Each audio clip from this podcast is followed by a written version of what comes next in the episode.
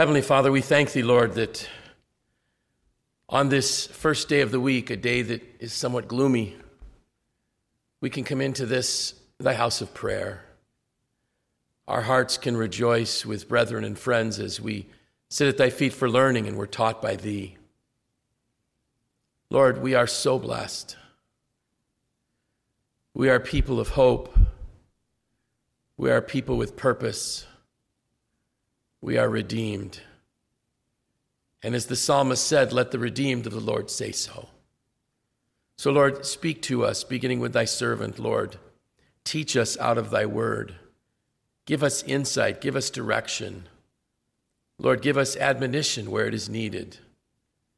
And Lord, through the miraculous power of thy Spirit that lives within us, we pray that we might truly be doers of thy word and not hearers only. Lord, be with those that can't be with us. We're mindful of Sister Hilda, we're mindful of Aunt Laney, and others that may escape me at this time. Lord, be with them, bless them, touch their hearts, and draw them to you and to us through your cords of love. In Jesus' precious name, amen. Dear ones, I had actually reached out to Mike last night and said, Hey, Mike, could you be my backup? Because I wasn't sure what my voice was going to be like today. And I'm not sure how it's going to do. So he may finish. The Lord knows. And during the week, I was praying about this morning's message and I was trying to figure out, you know, what would, is there something, Lord, that you would have me share? And, and I really believed that the Lord just wanted me to pray and open the word and preach. But then in the middle of the night, the Lord awakened me and said, I'd like you to share what you shared at the brothers' meeting last week. So, ChatGPT says it should be brief. I had 20 minutes in Windsor, so it's probably going to be a little bit brief. So maybe I did what some AI thinks I should. But I'd like us to turn to something first. I'd like you to turn to 2 Timothy 3. And I'd like to read the first 14 verses because I think it can give us some context. 2 Timothy 3. And I didn't look it up first.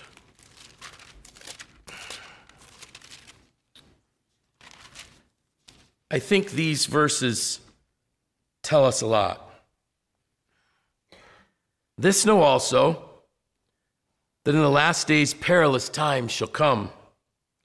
For men shall be lovers of their own selves, covetous, boasters, proud, blasphemers, disobedient to parents, unthankful, unholy, without natural affection, truce breakers, false accusers, incontinent, fierce, despisers of those that are good traitors, heady, high minded, lovers of pleasures more than lovers of God, having a form of godliness but denying the power thereof, from such turn away.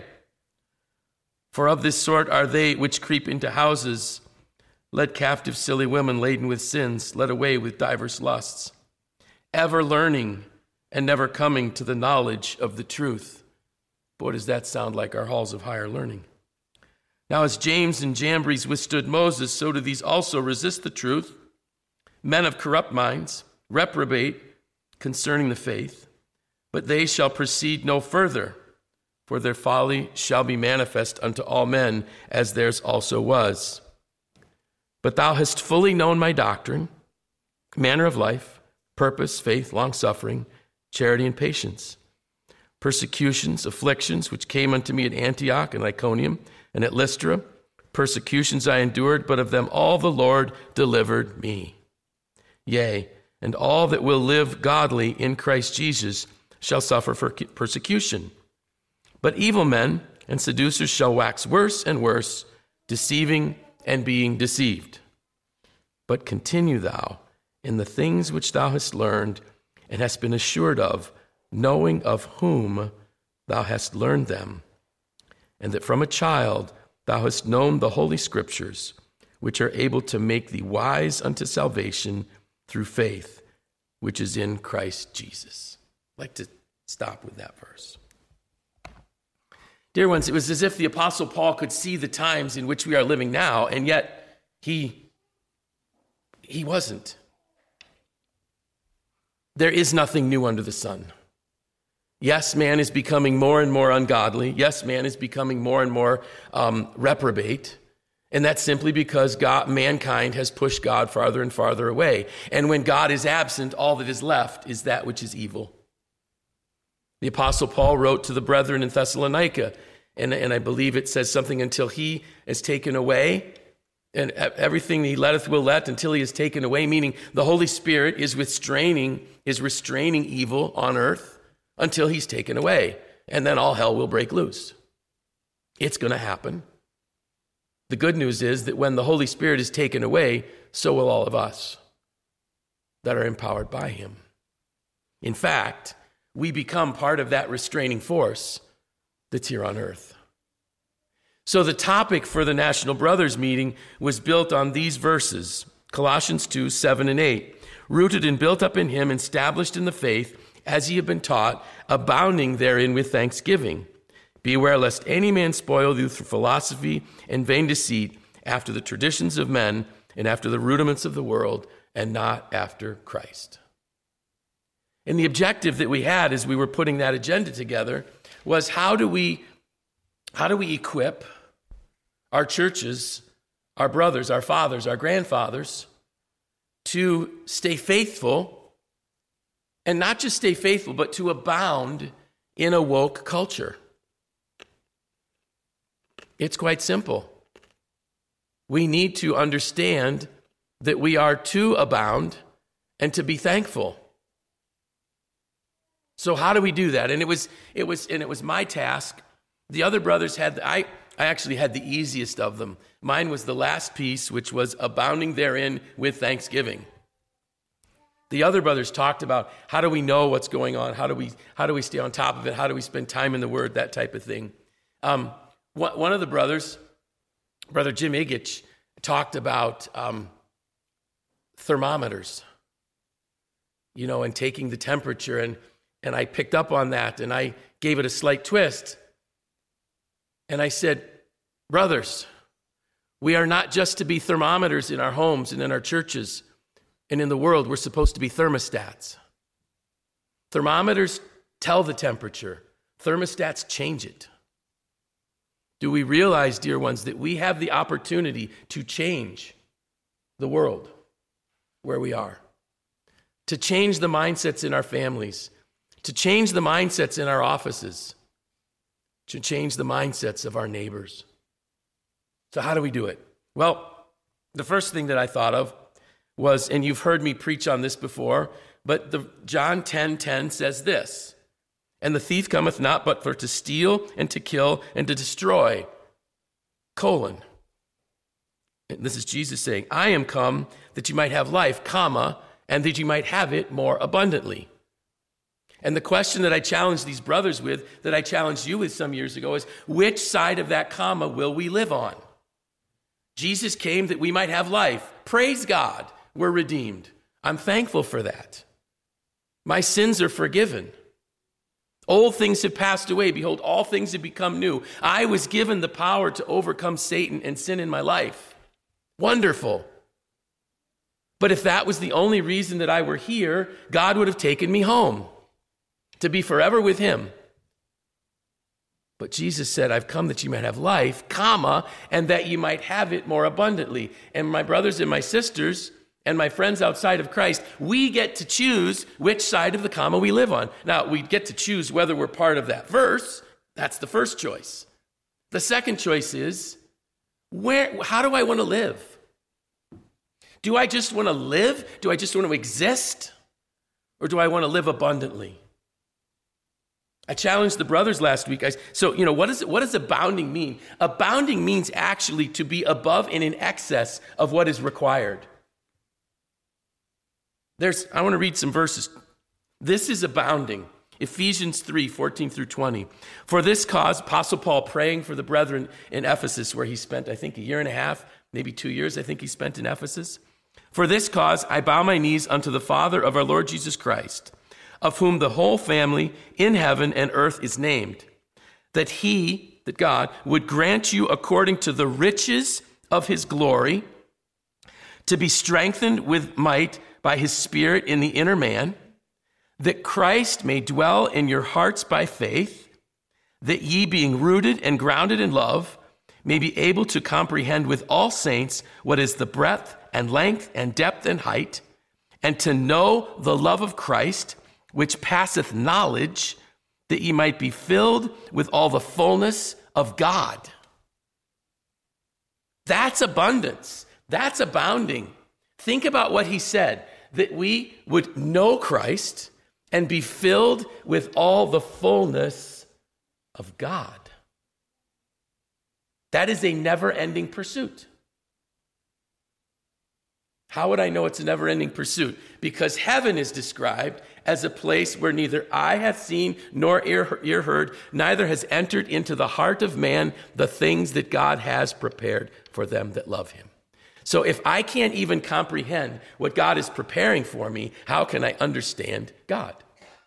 But I continue to strive toward to understand the fullness of God.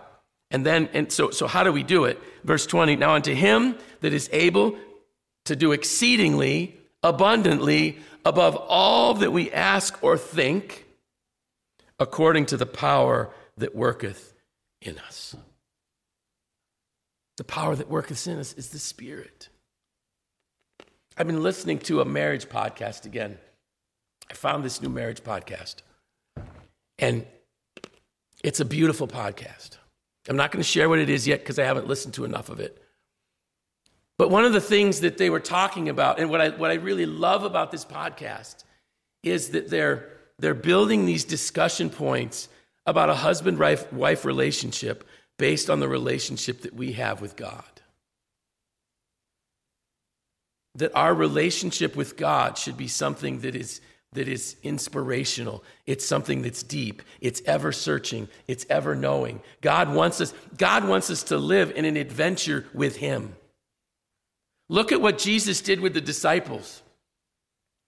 He always was giving them more than they, they were always searching for. What did this mean? What did this mean? Think about the things that the disciples experienced with Jesus. Imagine the feeding of the 5,000 being there. And I wonder, what was Jesus thinking when he knows what's going to happen? So they get there. All these people are hungry. He knows they're hungry. He knows they're not going to leave. And he simply says to the disciples, What have you got? Five loaves and two fishes. And I can just imagine Jesus thinking to himself, just wait. Just wait what I'm going to do. They're going to be blown away. And he says, make them sit down in groups of what's 50. Get the baskets. And he prays and he just starts disseminating the food. Sees the disciples in the boat rowing. Just wait till I calm the sea. He was inviting them into relationship with him. He was inviting them into experience him as the Son of God. My brothers and my sisters, are we seeing our relationship with the Lord like that? I've, I've had some interesting things over the last few weeks, and I, and I actually I talked with the ministering brothers this morning, and I'm going to ask that you folks pray that I can get over whatever it is I have. I don't know what it is. I know God could heal me. God could heal me by lunchtime. God could heal me right away. Maybe He doesn't want to. Other things in life, meaningless things in life that I'm having to wait through. And the Lord is just saying to me, be patient, wait with me. Wait with me. Why? There's a purpose in the waiting. You know, it's hard, it's hard on my family to be around me sometimes because I'm hacking and I'm struggling and you know, I don't feel bad. I just cough and can't talk. But there's a purpose in it. And I'm leaning in to try to find out what the purpose is. I asked the brothers last, so I am asking you to pray, but not that I would be well, but that God would help me understand this. If, if certainly I would love to be better, but that I can understand what the purpose is. He's, he's taking me on a journey. I need to lean in. I challenged the brothers last week. I said, Are you satisfied with your relationship with Christ? The answer better be no. I said to the husbands, Are you satisfied with the relationships with your spouses? The answer needs to be no. Because until the Apostle Paul, one of his, his, his true purposes in life was to know Christ, to have fellowship with him in being made conformable even unto his death. Paul wanted to live an abundant life in Christ because that's the richness that's there. I was also reminded as I was standing before the brothers last week of Uncle Guy. I don't remember much of Uncle Guy. I remember a snow white haired man. I remember him, I, probably my last image of him is sitting on a chase lounge at the lake in the summer, covered up with something, so he must have been cold. I have a cassette tape at home, his last public prayer. But I remember what other people said about him. That when he prayed, he said, Lord, thou art, on, thou art honored when we ask much of thee, and so we shall. He believed in God's abundance. We sell God short. This week, when I was reading the Bible class lessons, there was the verse, and I copied it and I pasted it into my journal. And the Lord added daily such as would be saved. Because I've wondered, why don't more come? It's not my job to make them come, but it is my job to invite them, and we'll get to that in a minute. The Lord's going to add those. The Lord's going to do the work. Do I believe Him? Am I willing to be vulnerable? Am I willing to step out? Am I willing to be the light in a sin darkened world? Are we asking enough of God? I think we're sell- I'm selling God short. I should have said at a prayer meeting on a Wednesday night two weeks ago, hey, I'm really struggling with this. Could you pray that if it's God's will, it could go away? But I didn't. I waited two weeks because a cold takes two weeks to process through. Don't call your doctor unless it's been 10 days. So I waited after the 10 days and I called Dr. Pachorik. He said, Come on in. He said, Yep, you got a sinus infection. You had this on November of last year. You had it on March the year before that.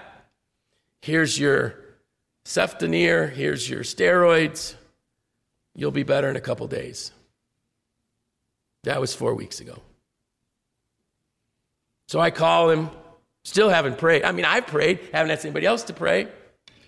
So I call him last Monday because I had a rough weekend in Windsor, Beverly Hills. Oh, you need to go to urgent care. So I go to urgent care. So what do they do? They put me on some cough medicine. They put me on some really heavy doses of steroids for two weeks.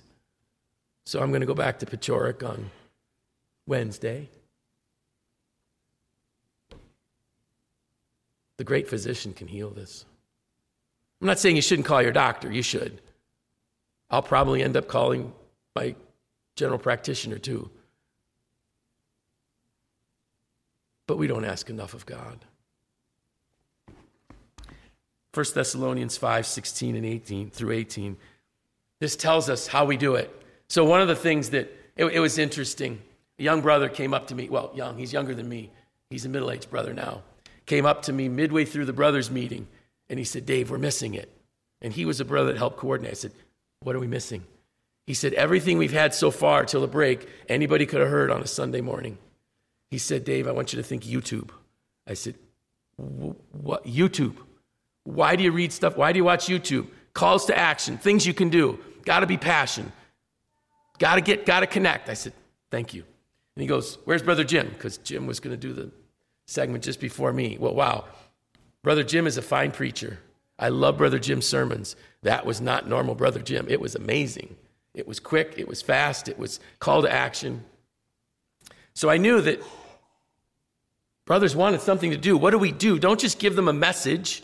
Don't just tell them there's a need, give them something to do. So, how do we abound with thanksgiving? Well, Apostle Paul told us that. Rejoice evermore. Rejoice in everything. Rejoice. Why? Because we cannot be bitter and rejoice at the same time. You can't have a negative attitude and rejoice. It's not possible. And negative emotions are three times as powerful as positive ones. So you need three positives to one negative just to be even Rejoice. Find things to rejoice about. What am I rejoicing about? I honestly don't feel that bad. I cough. I don't have a voice, but I got energy most of the time, a little bit too much when I'm on those steroids. Rejoice, everyone. Pray without ceasing. Be always prayerful. You heard me talk about my, doc, my chiropractor, Dr. Howe. He prays scriptures all day long. Think about this. If I'm worried about what's going on, if I focus on 1 Tim- 2 Timothy 3, the first 14 verses, man, the world is a miserable place. Yes, it is. Look unto the hills. Your redemption draws nigh. It isn't going to get better. Things will not get easier for Israel. They're going to get harder. Things will not get easier for America. They're going to get harder. And every day they get harder, we get one day closer to the kingdom where there are no tears and there is no sorrow and there are no body aches. In everything, give thanks, for this is the will of God concerning you in Christ Jesus, or in Christ Jesus concerning you. It's hard. It's hard when things don't work out, when schedules don't work out, when you're supposed to have something happen and it doesn't happen, and you feel like uh, you're going to pull your hair out, which obviously I've done way too much, right? Just say, Thank you, Lord. There has to be a reason. I know there's a reason. Thank you, Lord. Because you only want what's best for me.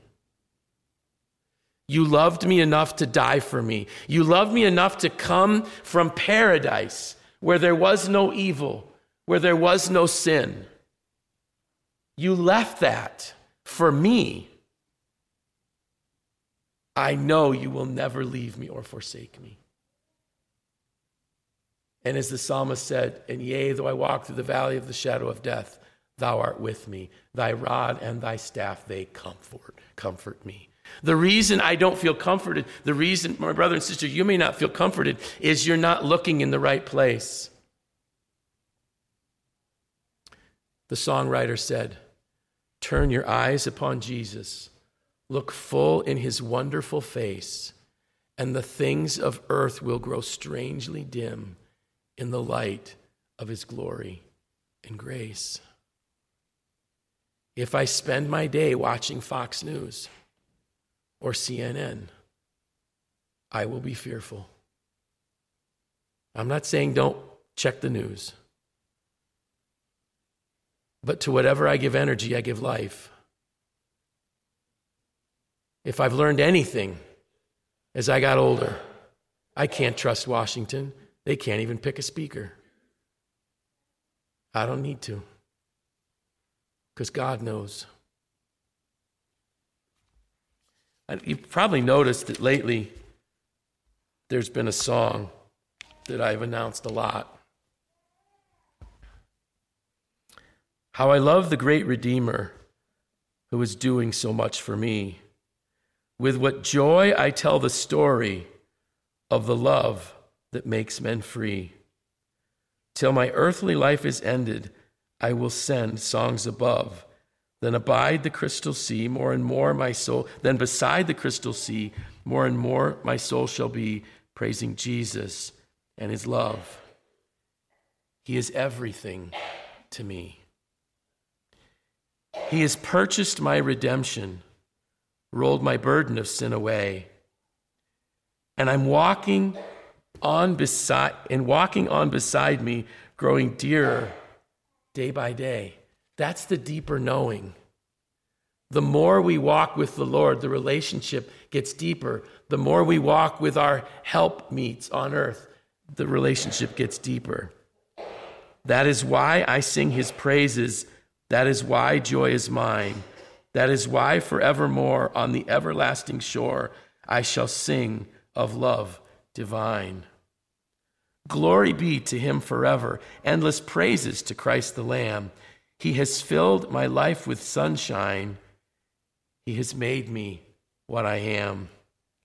Oh, that everyone would know him. Oh, that all would adore. Oh, that all would trust and love Trust the love of the mighty friend above and be, and be his forevermore. He is everything to me. Dear ones, if we want to reach out to the world, if I want to reach out to the world, if I live that sin, that hymn, if I'm walking in joy, if I'm walking with purpose, if I'm thankful, if I understand that the days are dark, but the darker the night, the brighter the light. When, when people see us, do they see Jesus? When they see me, do they see Jesus?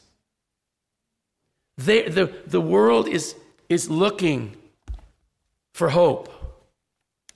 The world is looking for security. We have it. I had, an, I, I had a privilege of, of having a conversation with an author that wrote a book on the generations. And one of the things that he talked about in the generations is that, and I've shared this before, especially Gen Zs, those born after 2000, think about these poor souls that have been born since 2000. Think of all the things that they have faced in life since 2000. I forgot what they call the really little kids, like six and under. Children who are six and under spent half of their life looking at people behind a mask. Man. But of those born after 2000, the highest percentage of mental health issues of any generation. So much uncertainty. Social media is so toxic. They're bombarded with all kinds of messages it's no wonder they're confused about their gender. It's no wonder they're compu- confused about faith. But their life stance is this they are hoping and coping. We have the answer. When I work with leaders, I say, You have the greatest opportunity to connect with your employees that are that age. Offer them hope and a way to cope. Make the place that you work a place where they want to be, where they're heard, where they're listened to. They don't get what they want, but they're listened to. Show that you care for them, mentor them, invest in them.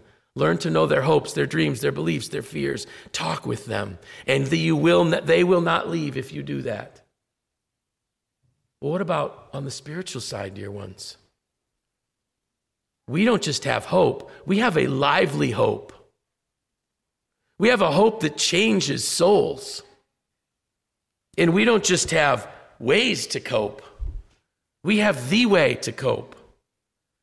The Holy Spirit living within us that binds us to the Father, that binds us with each other, that allows us to truly live a life of peace, joy, and purpose. Let's take the basket off the candle. Let's shine brightly. And let's remember that if we are grateful and if we are thankful, fear cannot abide. May the Lord add his blessing to these words.